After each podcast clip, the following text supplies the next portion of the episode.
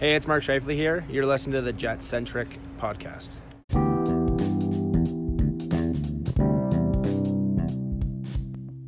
Hey there, Winnipeg Jets fans. Welcome back to the Jet Centric podcast. My name is AJ, one of your hosts, and this is episode 77, dedicated to Paul Coffey. I think he wore 77, pretty sure. Paul, uh, Ray Bourque, too. Anyhow, episode's not about them, it's about the extension of Paul Maurice. So, some of the guys got together, they recorded on the day of the extension, which I believe is Wednesday. I'm recording this Friday morning, uh, just for context, in case there's some details that came out since and a lot of quotes and whatnot that people that we didn't comment on. Uh, they did record right away, but getting the audio ready and me finally doing this intro, um, yeah, took a, took longer. So anyhow, uh, I'm not part of the roundtable. It's uh, Ryan, Chris, Mike, uh, another Chris, and Micah. So there's five of them. Um, talked for about an hour uh, pretty much about the whole Paul Maurice thing. So I'll let them kind of say their piece. I, I, won't steal any of their thunder by some of the ideas because I thought there's one or two things in there that I hadn't thought about that I thought were really good. Um, I will comment though just um, how this does shift pressure onto Cheveldayoff. For anybody who doesn't understand this, this is obviously if the team fails, they put a big vote of confidence into the coach. So now they're for three years, and I think um, saying that that says that basically we, we trust that this is a guy going forward on the coaching aspect, so uh, handling the players. So now the person providing the players is gonna, you know, be the fall guy if, if things don't go well.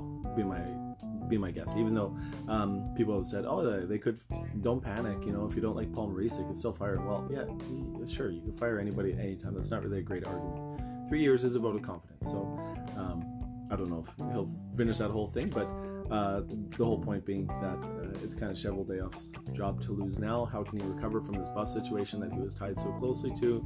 Um, if you listen to the last buff episode, um, there's some stuff in there where I kind of, from what I know, kind of piece together the the re- relationship that as it seems from the outside and from stuff that I've heard. So um, take that for what it's worth. Um, but Paul Maurice, so uh, as you can probably imagine, the podcast group people isn't super pro Paul Maurice. Um, I always, you know, try and be, uh, I try and be fair, but I'm definitely not a Paul Maurice fan, as you, you know, you, you, probably already know or have guessed. Um, but I will say this: I, I think it's a bad move for this reason. A lot of people are talking about how he has got the team to where they're at. Really, they're like two or three losses away from being with the California teams. They're almost last, you know, not last, but near the bottom of the league in like every single category, um, except for goaltending, obviously. So uh, I'm just not sure that that's that exceptional. If your argument is our forwards are amazing, our goalie's amazing, our coach is amazing, our general manager is okay you know, so our defense isn't great, but there's some good pieces there. And this is what we're at 19th in the league, right? In the kind of overall standings, and you know, usually in the 20th or lower percentiles in every category that there is, except for the standings. But again, a, a couple losses and a couple wins from another team seem to shift that pretty quickly. So uh, if you think that the standings is all what they're meant to be. I know I just cited them. Um, then I would argue that you probably don't understand the averageness of the middle group of teams in the NHL, and you don't understand how parity is is mainly. I'm not saying that in a mean way, but the way that the parity is designed to keep everybody close together to look like they're closer than they are. Um, that is a thing. And then you add in the luck-based game and some good goaltending. I mean, it's not really surprising where they're at. That they're kind of just in a play a wild card position or just out of and that itself isn't that impressive. Being, you know, you can finish as a seventh wild card and be the fourth best team in the conference, right? Because if the top three are all in are in your division, you can be the fourth best. But the Jets right now, you know, are probably more legitimately like a tenth place. So it, and and then you might could be an eighth seed being the tenth place. So the the drop off from a seventh to an eighth can be like from fourth to tenth. So I, I just think that's something to consider. Just the way that everything's set up, the standings, the parity, the the way the hockey's played, just the, the fact that it's a luck-based game, um, sometimes can look favorable upon you. So anyone who thinks that Maurice has done an amazing job because he's got them to where they're at, I would say, where are they at? It's it's really not that impressive. But the team put a vote of confidence in him for the next three years, and um, I guess that is what it is. Uh, yes, he can be fired. Pressure shifts over to Cheveldayoff and uh, I guess we'll we'll see what happens. I'm just not convinced that being so bad in so many areas is uh, what it should be. Uh, you know where, the, where, where this group and the talent that they do have should be seems underwhelming. So, but it also sounds like they made this deal essentially back in the summer, and um, yeah, so I, I, guess it was always going to happen. Um, one thing I should also mention, though, I should apologize. I did tweet out something saying that it looked like the Jets had planned this uh, announcement. I guess they did at the Hall of Fame luncheon or whatnot um, to coincide with after the, uh, um, the season ticket renewals are over. I was wrong about that. I do have season tickets. I'm in a group of uh, seven other people, and none of them, who are all way more positive fans than me, want to continue with the tickets. I can't afford to keep them going on my own, um, so I had to give them up. So I had private conversations with my ticket rep, and my understanding in some of the process of that was that the window had closed. So it was uh, some people want to uh, attach negative motives to trying to or conspiracy theories to that. But it was actually my understanding based on just conversations i had and i thought it was a, an interesting point found out i was wrong and then corrected it. So obviously the people that hate aren't going to notice a correction. They're just going to think that uh, we're a bunch of negative millies and nannies or whatever and conspiracy theorists and just secretly actually hate the team, but uh, that's not at all. So anyhow, I figured I should just come clean about that. It was an honest mistake, even though whatever. People are going to assign stuff to it that's not there. Okay, this was a very, very long intro. I'm sorry. Um, let's get to the guys talking about uh, Paul Maurice extension. I've said my piece. There's, I could say more, but I'm not going to. Here it is. Hello, and welcome to episode 77 of the Jet Centric podcast. I am Mike, and I'm hosting this episode with uh, Ryan, C-Mac, Micah, and Chris. How's it going today, gentlemen? Good. Hey, everybody. Pretty happy. We have convened a roundtable for you to discuss the big news of the day, which is that the Winnipeg Jets have announced a three-year contract extension for head coach Paul Maurice. And this is, by my count, his second multi-year contract extension with the team. Um, and uh, this will mean that he'll now be under contract uh, with us as our head coach as Jets fans until the 2022 and 2023 season. So let's get right into it, shall we? Did you guys see this coming? Was this visible from a mile away? We'll start with CMAC. Uh, do you see this coming? Yeah, I mean, this has been rumored for a long time, right? Uh, I think we all knew, I think it was probably in the fall that this was going to happen. And then maybe some of us thought um, with the rough play that they've been having for uh, well over a calendar year that there might be some uh, reconsideration, but I think it was inevitable, and uh, I mean we could we knew this was going to happen. I think I mean to get a little bit deeper, I think there is enough built-in excuses for their poor play um, with some of the losses and the buff situation, uh, you can we can debate and we have if those are actual excuses or not.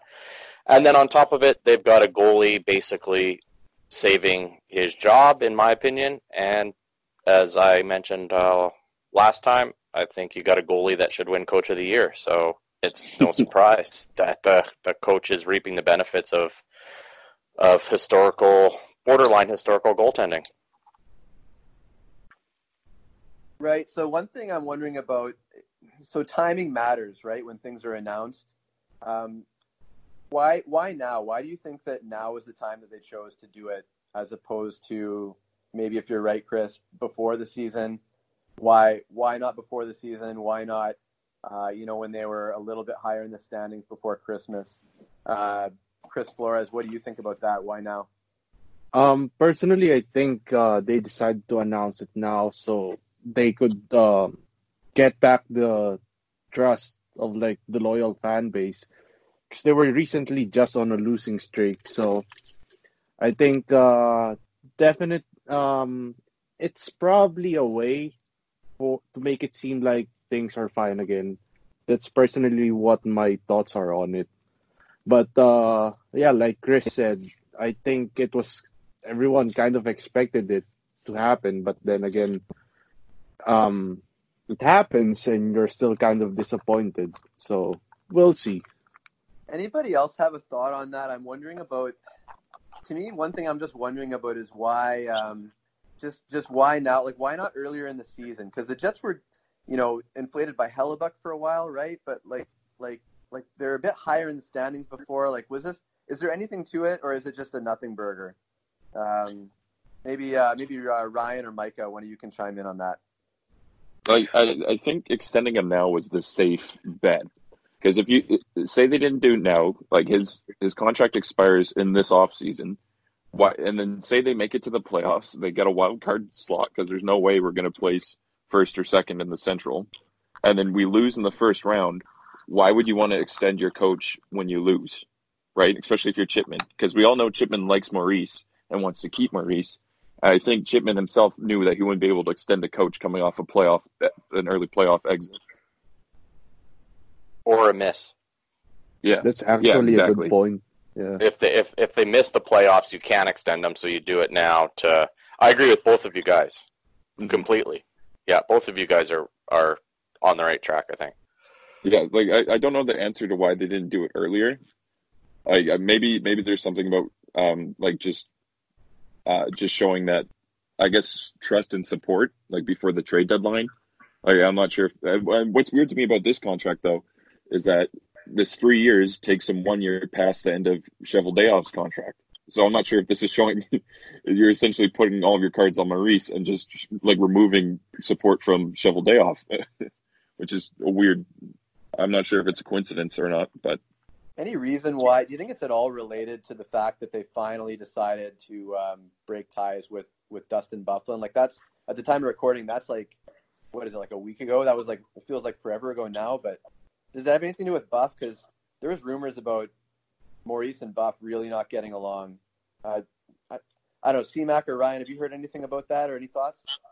Well, I think yeah, there's it's clear now that maybe that Wheeler and Buff may have not been getting along, and that's what caused a split. And we all know that Wheeler and Maurice are very close in that dressing room. They're on the exact same page.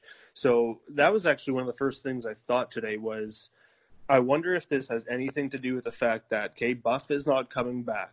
The contract is going to be written off. So maybe now is time to announce it because there's no one to piss off within the organization. That was my thought on that.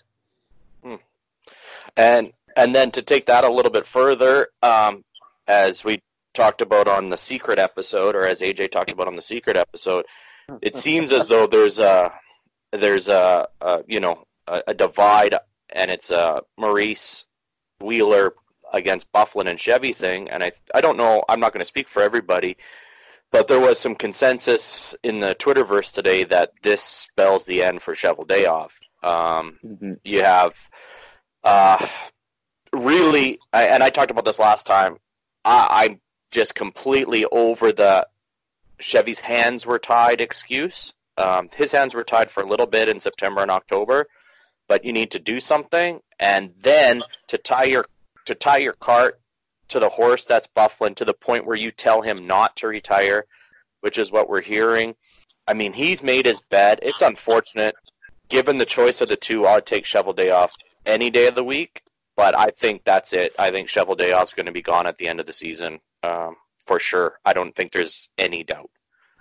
Do you think uh, that the do- Byfuglien situation made it so that Chipman, who we we all hear is pretty involved, right? Do you think that he had felt like he had to make a choice, you know, between Chevy and between Paul Maurice? I, I think he definitely felt like he had to make a choice. And but part of this though is is raising the question that if this is indeed uh, like the the last of Cheveldayoff, right? If this is essentially the like the beginning of the end for him, are we going to see any moves at the trade deadline now? Because why would you, if you're if you know you're going to get rid of your general manager, why would you let him make any moves that would affect the future of this team, right? Absolutely. Like, that- would that's the part that has me unsure. I would go even as far as saying that maybe that Chipman has to sign off on those deals before they're even made by Chevy. Like if there Hey. even is going to be a deal. We know or we've heard, and I think there's a safe assumption that a lot of the moves that are being done are being done through assistant GM Maurice anyway. That was uh, some of the reasoning he was brought in. We, w- we were told that publicly. Um, and then you can see that by the type of moves that, you know, some of the waiver wires and stuff like that, these Maurice style players. So it's not, it wouldn't be surprising if there's a veto or an approval from Chipman on everything anyway. And uh, funny you guys mentioned Chevy. Like as of this recording right now, um, Chevy hasn't put out a statement about the Maurice extension, which I find quite odd. So I don't know. What do you guys think? I think that's a great point because uh, I think we alluded to it earlier, but this was Mark Chipman, Jets owner uh, himself. Uh, all due respect to Darren for the actual uh, Jets owner. Uh, he he made he made the announcement right, so it was it was in an announcement like for an alumni lunch or something like that. So so, but Chipman had a real hands-on approach to announcing this one, whereas I don't know if I'm crazy, but you'd think that usually there would be like a press conference and you know Yep. Chipman and Chevy obviously would be have a big role in announcing it. So we haven't had that yet, and I think that's I think that's fair to kind of wonder about you know well why is that? I think I think that's a good one. I, I, I think if it, like the way this was handled, I- I think we're going to see Chevy fired in the next couple of days before the trade deadline. Because if it's a Whoa! well, That's a well no, think about it. Because if it if it's a if it's a Hall of Fame luncheon, you're not going to announce the firing of your general manager, especially if you want this to be about the extension of Maurice, right? So Like, can I interrupt for one sec? I, I'll Yeah. let you continue, but uh, Ch- Chipper did mention this was hard work between um, Cheveldayoff and Maurice to get the contract done, just for Yes. to qualify that. Yeah, yeah. I, like I guess that. But go fair, on, but go it's- on, go on though, because I'm with you. I'm with you. No, no, no. I, I'm with you. I agree with. I, I think I agree with you. I just wanted to qualify that for the listeners that that Yeah. that was said in the announcement. Uh, well, no, and it's like sure you can say that, but is that actually true? Does that actually hold water? Is that just like Mhm. a placeholder statement? Because if if you think about it, if you're Chipman, if you're loyal to Maurice, you wouldn't want to necessarily put a cloud on this day, right? You wouldn't want to mark it with the firing of Kevin Day off, especially because then it's like people would be talking then instead of the extension of Maurice, they'd be talking about the firing of Chevy. And then everyone would be like, "Well, why are you firing your GM before the trade deadline? Like, who's gonna who's gonna make these trades, right?" And then I I still think he gets fired. I just don't think like I think the silence is damning. Essentially, that's what it's boiled down to. I think No, it will happen, that- but maybe not right now. Yeah, I I know. I I was listening to the 1290 and they had Dreger on, and he was Dreger was explaining that that that from what he was hearing, the Jets are very active in the trade market and everything. And I don't know if Dreger's just spouting as usual. Well, I personally don't. I personally don't put a lot of stock in what he says because I think he's a trade deadline salesman in a way. Uh, but uh, but if what he's saying is true, the Jets are looking for trades, then then it sounds like Chevy's pretty involved, and I, I think that would be kind of further to CMAC what your what your point was, and you know maybe maybe a vote of confidence that it is still like a three a, a three headed a three headed team for the Jets between Chevy Maurice and uh, and Chipman. it just opens up i mean to get you know to get a little bit it, it it just opens up so many problems if this is the pecking order. Um, we've talked before about how involved chipman is but more so my issue is is paul maurice being any sort of in charge. It's it's bad enough um, how he perceives the game. We can all see it that he's still stuck in the you know at the turn of the century.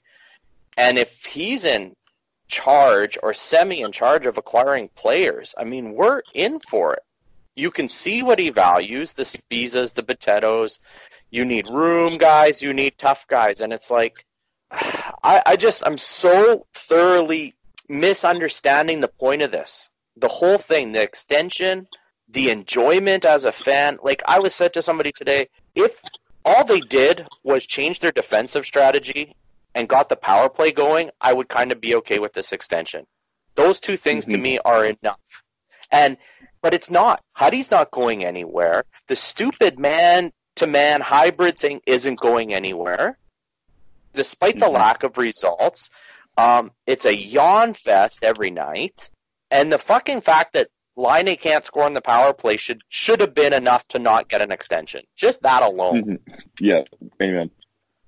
But Yeah, I'm just that it, it's just getting harder and harder to understand. And this is what I said right before we pushed record. What what what are the positives? If you're okay with that, with saying he's fine, great.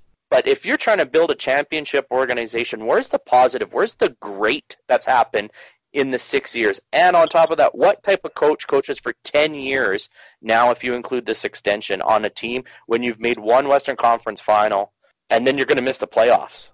Like, I just don't, I'm not understanding where the positives are, where somebody that's apparently an intelligent business person is going, this is the right move for us. I don't get it. What I'm not understanding is all the talk about maybe this was done in the off season. Well, what warranted it at that point? They finished Well, but they do that all the time. They did that with Little, they did that with Little and they did it with Wheeler. Why are you doing these things early? This is a fucking business. It's not Mhm. family, it's not friends. Why are we making decisions based on the fact that Paul Maurice loves Winnipeg, so now his family feels good about being here? Well, C Okay. Mac. Well, how about okay? So, I mean, I gotta ask though. So, so Paul Maurice, like a lot of fans are gonna like listen, listen, you know, to your opinion and everything, and point out that Paul Maurice has had a defense core of Josh Morrissey, Neal Pionk, and like a bunch of replacement level, like nobodies, basically, to put it almost positively. So, I mean, how do you, like how do you respond? How do you respond to that? Like this guy's had an AHL level defense basically this year, uh, and and I mean. Well, we've talked about Well, we have talked. Hey, Chris. Chris, before you talk about that, I just want to say that's kind of where I was going with my tangent before. Was he had an NHL defense core? He had his Sherratt, his Right. Myers, his Trouba, his everyone last year. When apparently this was already talked about, and they sucked last year from December or January on. So you can't use that as an excuse because this isn't a new problem to this year. This is a problem going back over a year of hockey now. That's right. hmm hmm It's just and and and we've talked about this. The other side of it is is is the style of hockey. That's what I was getting to. If you if they were playing a, a easy to operate zone defense and they were generating offense and they were fun to watch, I don't think people would be upset by this. But like you said, you're going on 13, 14 months of terribly boring hockey that's not suited to the roster. So people that that are questioning or well, look at what he's done with this roster. He hasn't done jack shit. Connor Hellebuyck has done this. The goaltending has done this. Now that said, like we've talked about, goaltending is part of your team. That's a great thing that we have Connor Hellebuyck. But the coaching hasn't done this. The coaching would tell you that if we had any other goaltender in net, we'd be the worst team in the NHL. hmm So what I want to see is entertaining hockey and something that fits the pro- the people we have. You don't have Peyton Manning as your quarterback and ru- hand off the ball 45 times a game. You hmm design your offense or you design your sports team around your strengths. That's my frustration. Like I said, there was a point in that game last night where every player on the ice was looking over their shoulder to figure out where the fuck they were supposed to be, who their guy was, and I'm like, we're nine years into this system with Charlie Huddy, and these guys don't get it. Do you think that's because all the players are stupid, or because the system doesn't make sense? Anyway, that's my rant. Great. well, I think that it is really frustrating, like for fans, like we've been watching the games, and I, I mean, yeah, I mean, Chris, I'm kind of looking to throw it to you here about people talk like a lot of a lot of fans talk about the expected goals and like getting outshot consistently, and I'm wondering if you can maybe contrast that, like like if the if True North is looking at the standings and they're kind of you know not worrying about Connor Hellebuyck's part in the standings like what what exactly where would this team be in the standings? And would paul maurice have gotten an extension if their if their standings were actually if their spot in the standings lined up with with where basically their expected goals and shot totals should be or say they should be i should say Uh, well, uh, see, the thing is, um, True North or their in-house analytics are saying that whatever their analytics are, it's good. which is I don't know where they're getting that from, but they're saying it's good. And we've also seen how Paul Maurice pays attention to the analytics and he kind of just ignores it and goes with whatever he thinks analytics is.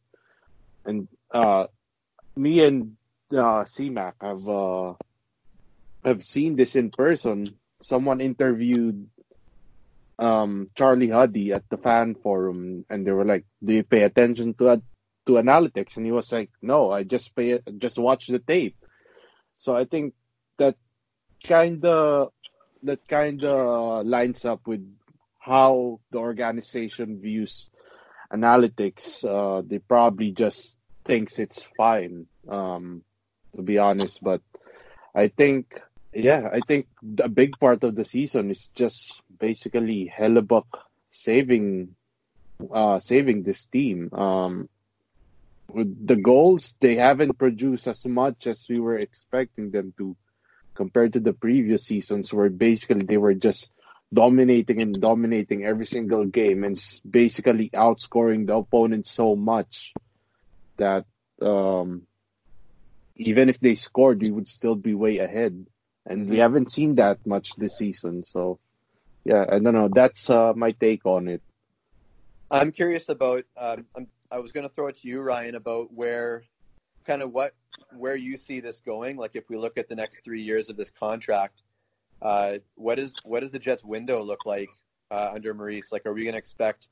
Are we just going to expect the same model of like great goaltending and bad expected goals, or is are things going to even out more? Like for, for Jets fans, are we going to have another another like conference final run uh, or more with Maurice over the next three years? I think it's possible under Maurice, but it's what the general manager is going to do to bring in those players that can overcome the systems that are being implemented by Maurice, right? We can't keep riding this goaltender because right now Connor Hellebuyck is 26. Goalies usually peak around 27, 28 years old, I believe, or right around this age. So at the end of that three year extension, we're going to be looking at Hellebuyck's productivity going way down. Obviously, there needs to be improvements um, defensively. And if they get that and kind of get themselves to a point where they were two years ago with a stacked lineup, sure, I have no doubt that they can get to a conference final again, but that is their absolute maximum ceiling. You cannot go higher than that if the systems aren't there to overcome. Yeah, any you guys you guys all agree with that or are you guys feeling is anyone feeling like way more negative about this? Like I'm trying to figure out where I stand and I I think I'm basically with Ryan on this one. Yeah, like like I think it is a negative thing that this that like I, like I don't think we will win a Stanley Cup with Paul Maurice, but I I think the positives to this situation, if there are any, is that with Paul Maurice being the quote machine that he is, I think Winnipeg stays relevant in the actual hockey media, if if that's even a positive. You know, because sometimes we forget about Minnesota, sometimes we forget about not Detroit this year because they're so bad that it's a talking point, but it, like being actually relevant in the media news cycle is a good thing, I believe, because it it allows it like one it causes fans to remember who we are and like and also I think it's good for free agents in a sense because they if they actually like Paul Maurice as a coach, I think that's an actual benefit to having him around. So well, that's that touches on something, Micah, that I was wondering about too, which is like, okay, some players probably will like Paul Maurice, and we can guess maybe which ones. But I've I've heard I've heard some rumors that there's some current Jets, some current young players in the Jets that maybe uh, this might be a negative, and someone was suggesting that it might lead to them, you know, asking for for trades eventually down the road or just not signing. So, do you guys? I, I guess like uh, one of the one of the Chris's. Do you guys have a sense? Have you heard anything as far as uh, how this might affect like some young guys, like like how how they're used on the team and like how they might be a part of the Jets going forward? Well, the I, thing is, uh, oh, cool, you, you, can yeah. speak first. No, go ahead. Go ahead. Uh, well, uh, the thing is, we saw uh, Roslovic, uh, who's uh, rumored to have asked for a trade um, before the season, but the what his agent said was was that he didn't actually. But we don't know. Um, but uh, about that, um, we've his main complaint, I think, was because of the ice time and how he wasn't getting the proper opportunities. And but we've seen this season that he's gotten a nice amount of ice time on the top six, and he, right now he's playing on the line with the uh, Copp and Harkins, which is just dominating everybody, which is super nice to see. And then uh, we've also had the problems with uh, how Maurice views young players. So um, that's back to your point. Uh, with Niku, before he even got into the lineup, he kept he kept on just being press box for whatever reason. So maybe we'll see it happen. It's been known that Maurice usually favors veterans over young players. So, yep, I think uh, I think we might we might see it happening again. A, a, young player requesting for a trade. I think it wouldn't be out of the possibility, out of the realm of possibility. Mm-hmm. Like yeah, with this with this extension announcement, I'm I'm actually very worried about when the end of Patrick Laine's two year contract comes up and he's still an RFA. Like I'm wondering if we're gonna have another Trouba situation on our hands where he wants to leave Winnipeg and we know it's just like a hand grenade that we have, we're going to have to trade him and get rid of him before he leaves in free agency. We we hear all this stuff, and I don't know where it comes from, and I don't know if there's any proof about what a great coach Maurice is for young players. Um, I'm thinking back, I, I think it's a country club for the veterans, but you think like Chris, you mentioned Roslovic asking for a trade, the Trouba situation. Laine was clearly unhappy.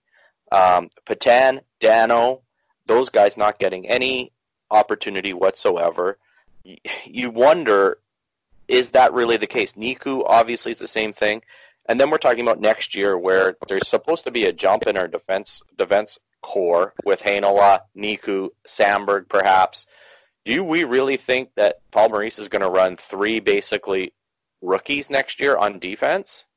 That's no. not going to happen. So, is this coach really a draft and develop coach? Where's the track record for that? Um, I don't see it, especially in his time here. And anything now that he's been here so long, anything before that doesn't matter.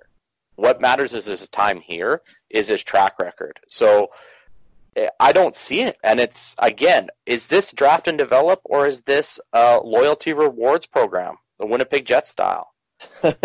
I don't, I just, I don't know what's going on and why. What are we signing up for? I, I think I think the only player on at, at, least on the Jets that has truly drafted and developed to Paul Maurice's liking is Mark Scheifele, and probably Kyle Connor to an extent. Kyle well. Connor for sure. Yeah, Connor definitely. But, it, but, yeah. but it's like because both of them went down. They served their time in the A, like they served their time in the AHL.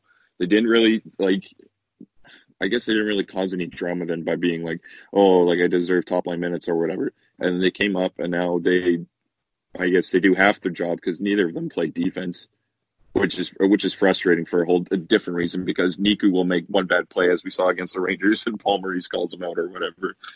And then speaking like, of that quickly, did he call out Pionk? No, the only players Paul Maurice has publicly called out this season has been Roslovic and and Sami Niku. Like Pionk had the worst giveaway other than Laine scoring on his own net in 2.0 history. and there wasn't even a mention of it. Yeah. The other, by the way, too, do you guys remember like a while ago there was that article that came out about you know about Sami Niku, and just what struck me was apparently one of his one of the reasons even why he maybe fell in the draft in his draft year was because of this like kind of bad attitude, but it was based around being incredibly hard on himself. Do you guys remember that? I don't think I'm making that up. So like No, I I remember an article that came out that said that he was going to request a trade if he didn't get called up when he was called up this season. Yeah. Yeah, So, I but- think I did see point- that too.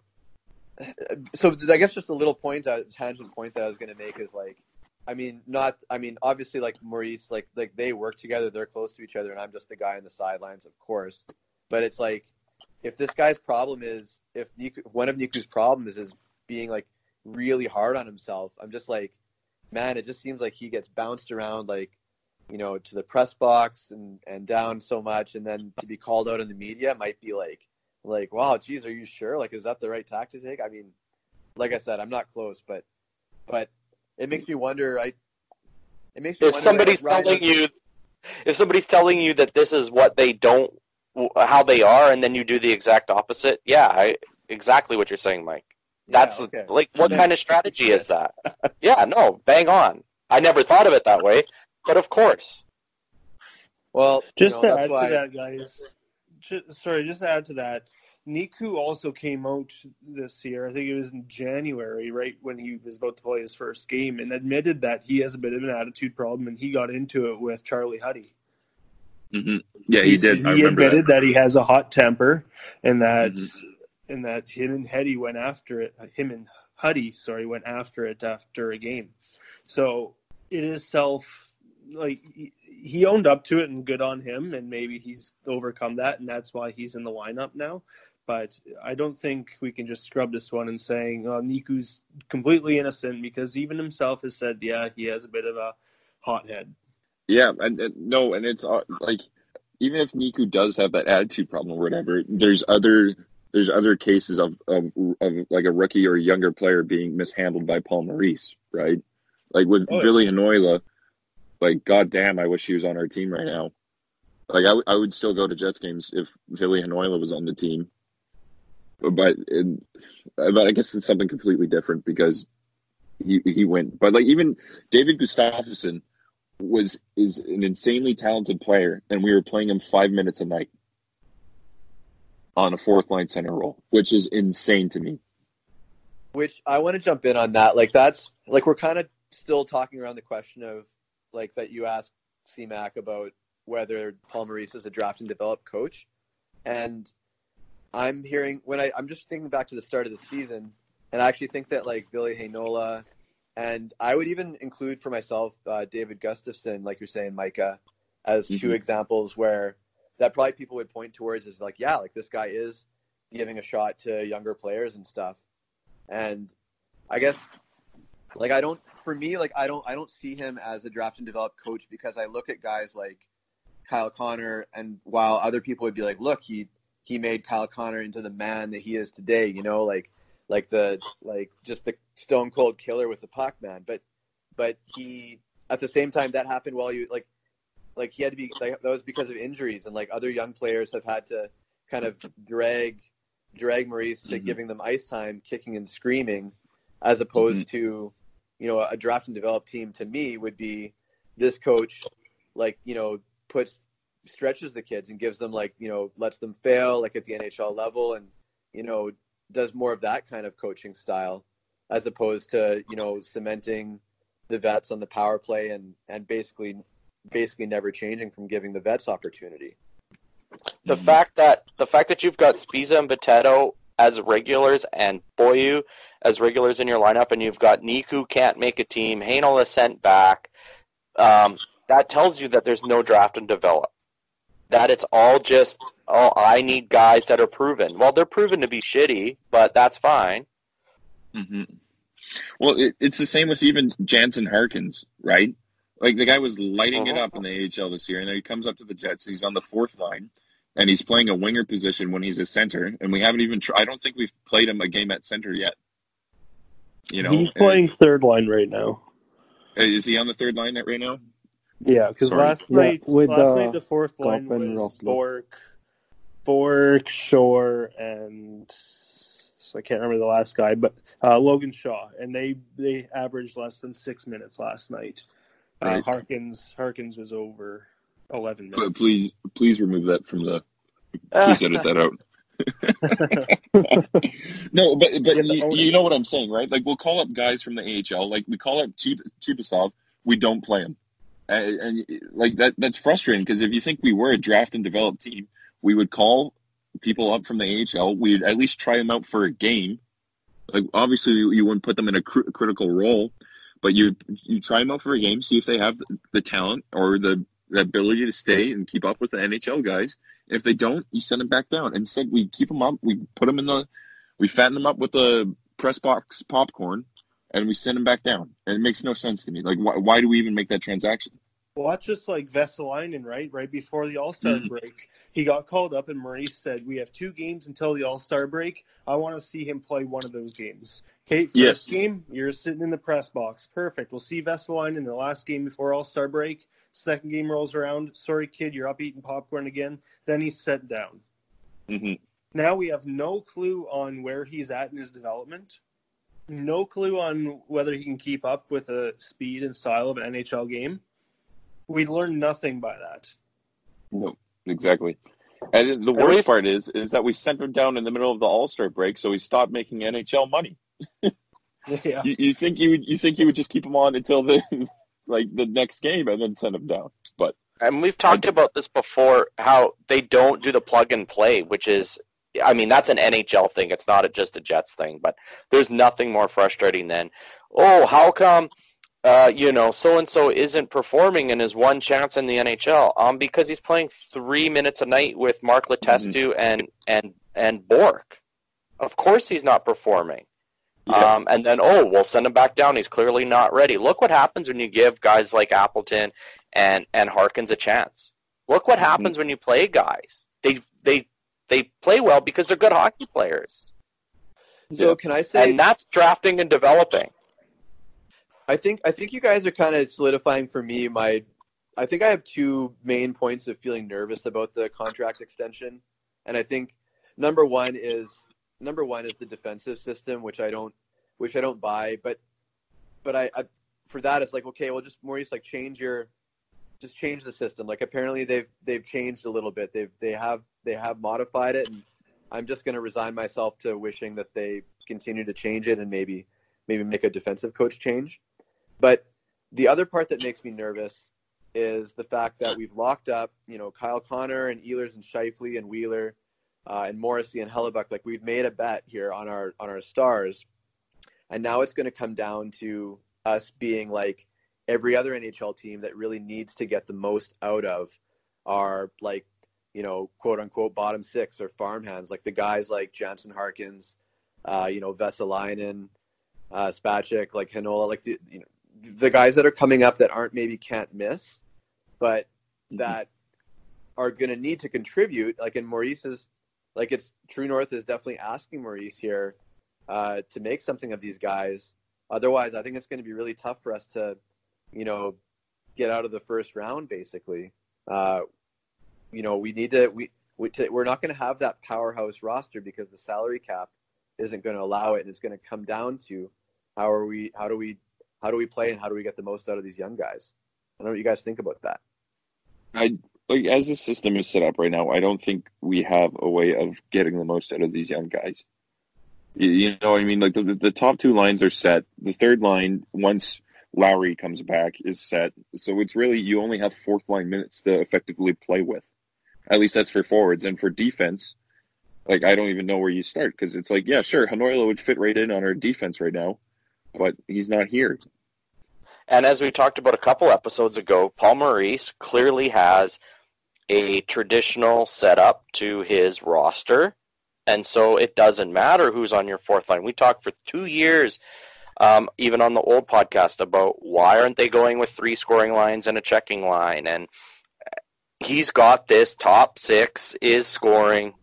Third line is Lowry. Fourth line doesn't play, so it doesn't matter who's on it. Yep. Um, until Chevy got him, the second line center bumped everybody down a notch. Um, it didn't matter because that's how he views things, right? It's like old Mhm. school mentality, uh, two, one, and one, and that's it. And it's never going to change. And that to me is the biggest, um, like the biggest thing about the whole coaching situation is nothing changes, and it's like it's so stubborn. This is the defense we're playing. This is the the the offensive system we're playing. Nothing changes. It's so stagnant and it's not working. So why aren't you changing it? Why aren't you trying new things? I, Um, I and same think I think the that's roster. the word. That's the word to describe the Jets right now is stagnant. We like we haven't seen any changes. Like they changed the power play. What was it now? I guess two Januaries ago, Mm-hmm. and it made that big jump. And then they changed the penalty killing, um, and they took the power away from Maurice and um, Jamie Kompon took over the penalty killing, and they went from whatever 27th in the league to eighth in the league or whatever the hell the jump was. That's like, well, doesn't that tell you that when you make changes, you got to, you know, something happens. Even if you don't, like I said earlier in the in the show, even if you keep the coach, fucking try something different. It's not working. Mhm. exactly. That's what I was trying to get at there. That's I- that's basically where we're at now, anyways, right? That's the contract signed, so we're just gonna have Exactly. to hope that he's willing to change, Well, he, no, he did change something, Chris. They got rid of the second unit altogether. Now they just play the first unit the entire game. Yeah, But for they power play. but they still can't figure out how to get Patrick Laine the puck.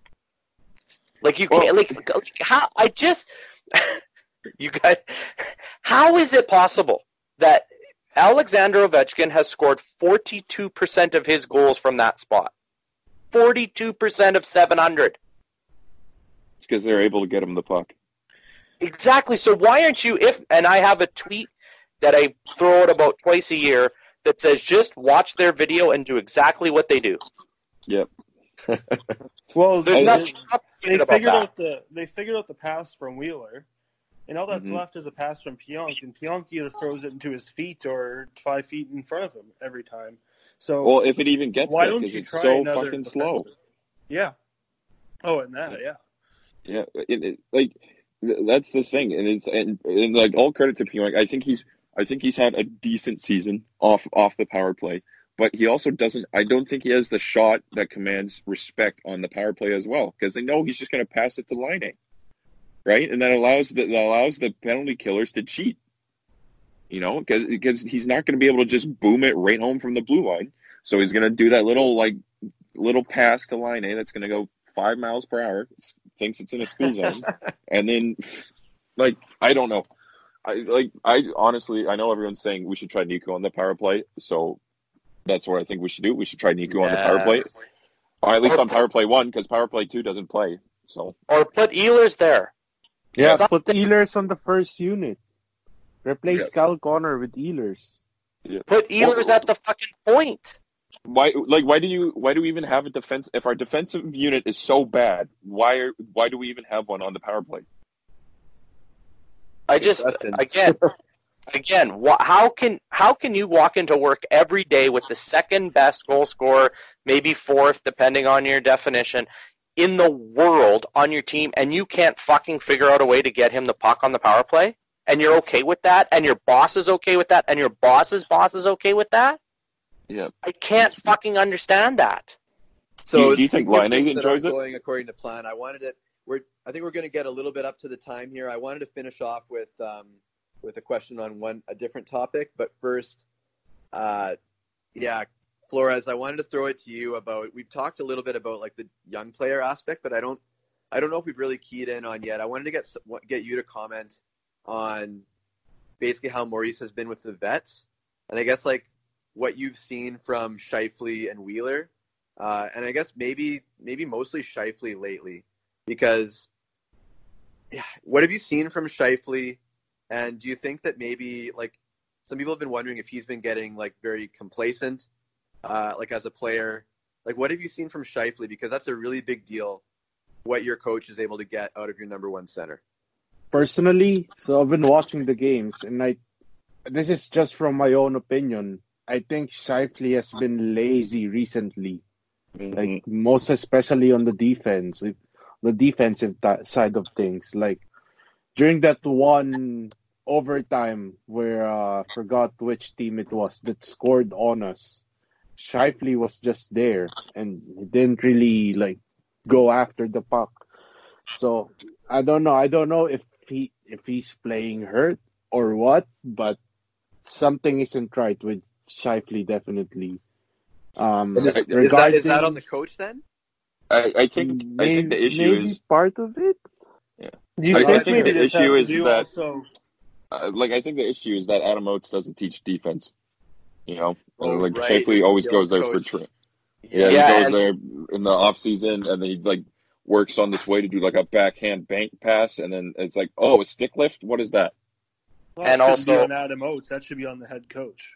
That's right. Right, And the coach, and the coach has no clue how to evaluate defensive talent because he thinks Kyle Connor's the best defensive winger they have. So obviously, best penalty Scheifele, killer on the team too yeah, yeah like I, But This even is- like, come on, like it's not even evaluating defensive defensive acumen because when Mark Scheifele crosses like his half of the red line, it's basically like it's like a video game and you drop the controller. Like he just he's just coasting right now. It's obvious, and Maurice obviously must see it.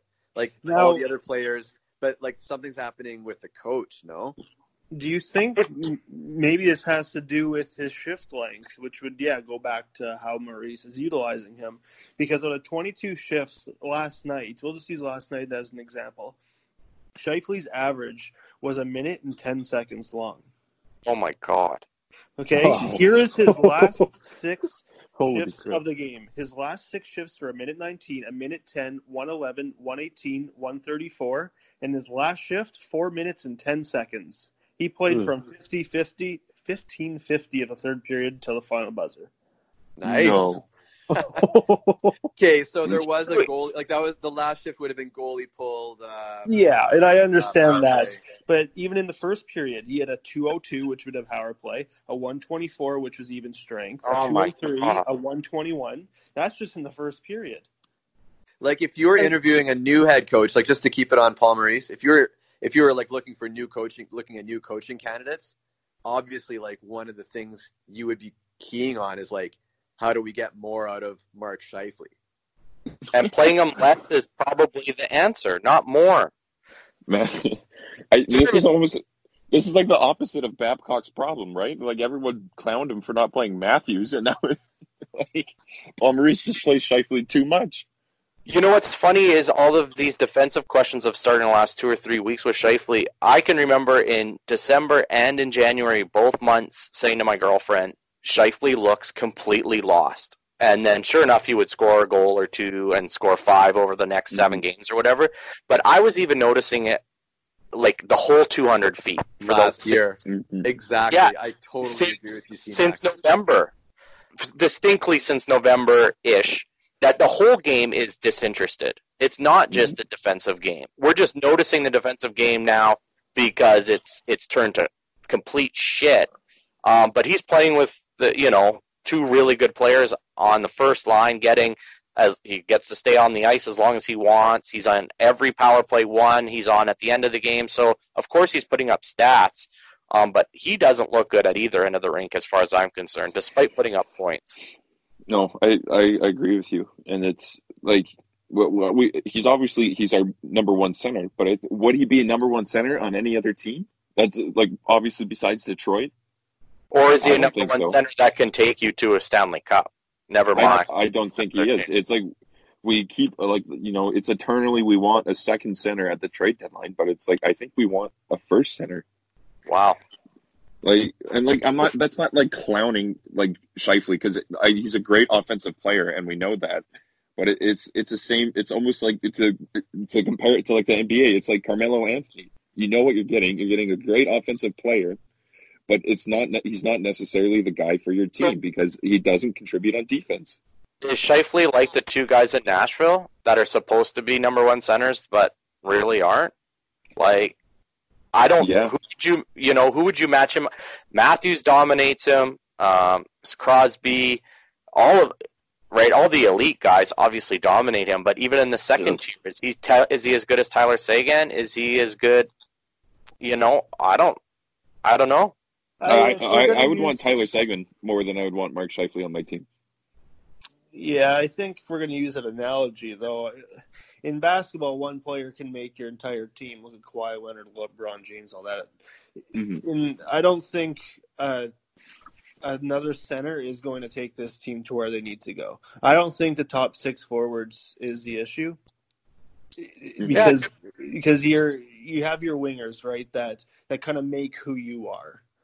So I don't think you can look at the individual player and say he's not the first line center that we need. That's far from what I think the issue is right now. You need to start Mhm. loading up on defensemen. Yeah, no, no, exactly. When I was bringing up Scheifele, I wasn't necessarily saying that this is actually the issue, and it, like our defensemen are fine. It's I, I, I just think that it's we have this again to bring up that word st- we've stagnated, and then Yeah. it's to and and I think that if we put it all like the large majority of our issues are defensive issues, but to say that it's all on defensemen is I don't think that's the right way to say it because I think we have forwards who who don't. It's a It's, yeah. it's a team mindset. It's a like defense isn't just played by defensemen. It's a team game. Exactly. Like if we want to say that it's a team game, we have to say that all aspects of the team have to play defense.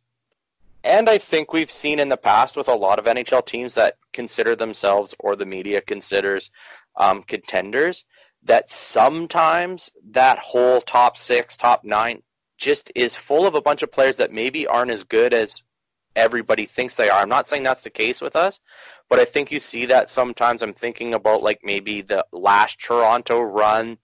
Um, I know there was Mhm. times when I was a Coyotes fan where you thought they were really good and but really every guy was just, you know, 10% not as good as you thought they were and then that's why they just constantly fail. I know there's other there's other teams like in Edmonton where you just you're not deep enough and so the stars get blamed for it because their third and fourth line suck all that. But it is possible. And I don't think that that is I agree with you guys that's not the reason, but it is something to think about that mm-hmm. maybe these guys aren't as that great other than, you know, maybe Laine and and Ehlers, right? I don't know. So I want Yeah. to take this one one last. I think this. I think. Yeah, I think these are good thoughts that you guys are bringing up. But I I wanted to finish off with one last question because we're kind of running to the end here. But more, I guess, more based on like just the reaction from that you guys have seen from other Jets fans about this. Um, I wanted to present to you guys and hear your thoughts on. Uh, so Murat Atesh of the Athletic, um, cough cough, former Jet Centric podcast guest, like several times. Uh, he asked a question on his Twitter account uh, asking his followers if Paul Maurice deserved, like quote unquote, deserved an extension. Um, and basically, after almost 700 votes, I wanted to see. Do you guys have a guess of what Murat's Murat's followers said? Uh, let's let's just you know, Ryan, you're the conce- you're the contestant. I want to hear a, I want to hear a guess just to see if this meets expectations. How many people thought that this was a, a deserved extension? I'd probably say fifty percent. So I think it's over uh, fifty. Yeah. You guys are actually right. So now I'm seeing you guys probably looked it up on Twitter. But yeah, so I did. I was stalling. I was Oh, stalling okay, so I God. look it up. I was freaking out because like, was my question that bad? I was like, oh shit. okay. Uh, so which which okay? So the the poll results like 700 votes, so a lot, and, and I think like Murat Atesh has like a pretty, maybe like a, a perhaps more you know learn, learned or reasonable fan base uh, than Mhm. the norm, but but he had you know 50% of the respondents said yes, he deserved an extension, 30% said no, with 20% kind of you know you know, saying this is hard, I guess was the third response. So, were you guys surprised that, like, I would probably say I was a little bit surprised that that no was as high as it was. Um, I, I guess throwing it to you, um, uh, Chris Flores first. Did anything surprise you? And you guys can kind of jump in after that. Personally, I wasn't surprised by the results. Um, I think uh, most of the fan base in this city think of Paul Maurice as a great coach. Um, thing is, though, if you actually pay attention to the games, you'll see that it's Hellebuyck who's carrying this team this season. So maybe part of it is recency bias with people just thinking that, oh, they're winning games, so he probably deserves it. But yeah, I, I don't know. That's my thoughts on it. Um, I I'm personally not surprised by it though. Yeah. One of the answers on that question was a throwaway as well, and that got 20% of the answers. So let's say it's 60 40 in favor of yes. Because he had a throwaway answer in there just to pretty much show the results. Mhm. I, I, I, think we're leaning 60 40 that people like this move. So my here's my biggest thing with coaches in general is coaches aren't supposed to be likable. Like that shouldn't be your criteria. And this is what drives me nuts about especially Winnipeg sports fans. They did the same thing with Paul LaPolice when he was coaching the Bombers. Even Claude Noel, let's not forget. People thought he was a good coach. Being Mhm. likable is part of being a coach because that's how you become a coach and that's what should get your players to rally around you is being a likable human being Paul Maurice is super likable. He's super entertaining, whatever. But look at the results when you're judging a coach. And that's where my frustration comes in is I don't see any results. He's coached for 21 years and he has two Western or two conference finals. I just yes, he's a great guy. Fine. He loves the city. Great. Um, Mhm. that doesn't equal he's a great coach and he's good for this roster. Does someone want to finish? Uh, I think we got to wrap this up because we're kind of up against it here. Um, I'll uh, I'll just volunteer myself to read uh, to read one closing tweet, which is from uh, Adam Wazny. Ten months ago, there's a serious problem in the room. Today, right man for the job. So, I guess we'll uh, I guess we'll just have to wait and see. Three years of this. Uh, uh, I don't know. I think I think he puts it pretty succinct. I think he puts it pretty succinctly. There's, um, I think that's uh, that's food for thought there for everybody. I, I would I would bet money that we're not going to see him finish this contract. Uh, okay, let's let's finish up with that question. Who's yay or nay? Uh, Paul Maurice is still the, the head coach at the end of the 2023 season. No yes way. or no? Micah says. No, I would say end of 2022 season. Ryan, what do you got? I say no. I'm with Micah. C-Mac? Oh, there's no chance, but that's only because hockey history. Um, hmm if you use Jets history, I would say yes, but I say there's even if, and I'm fully expecting, just for the record, I know it's supposed to be a quick answer, that they're gonna fall. They're gonna fall apart here because I Mhm. think there's enough. It, this is just there's nothing behind this. It's just my own feeling that there's enough people in that room that don't like him as a coach that they're gonna fucking collapse. Um, I don't think the young guys like him, and I think he, he's going to be a disaster. Flores, does he survive this? Uh, does he finish this contract? Does he get Are another? going to be the different answer here. I'll say yes. Price is right, I- baby. Okay. Well, Yeah, because Chris, uh, I'm I'm I'm with you, man. Because Barry, like, look at Barry Trotz. I think this might be a Barry Trotz relationship. yeah. Okay, Um, so sorry, one last question here. Would you rather have three more years of Paul Maurice or three more years of seeing C-Mac's brother on TV every 30 seconds at night? Because he is on every commercial on every channel for the last two months. But he's been on that for three years. Why isn't it only people noticing this year? Because I have TV now. Why is that the choice that I have to make? Can I can I abstain? he doesn't Okay. listen. You can say whatever you want. Oh, oh, I'm only saying bad things then. Okay, guys, this is a great this is a great chat. Thanks for taking the time and and um, and uh, for doing this. Let's also thank uh, thank you the listener for tuning in. We're gonna wrap this up. So on behalf of Ryan, Chris, C-Mac, Micah, and myself, thanks for listening to another episode of the Jet Centric podcast. It was awesome. I want to say if you're a first timer or you're kind of new to the Jet Centric uh, podcast experience, uh, hey, maybe consider subscribing and uh, giving us a nice review. You know, a nice positive review on iTunes. That'd be great. Uh, and maybe check out some of the past episodes. I mentioned before, like, you know, we've had Murata Teshon, um, Kurt Keelback, former Jet Grant Clitsome. Uh, there's been some really good ones. Uh, I interviewed CBC's Bartley Kives. Uh, so there's a lot of a lot of good standalone episodes uh, as you uh, hunker down in the very cold Winnipeg wet weather or wherever you find yourself listening to this. So, yeah, check us out. Uh, thanks for listening, and um, we'll see. We'll probably check in before the trade deadline. So, with another episode.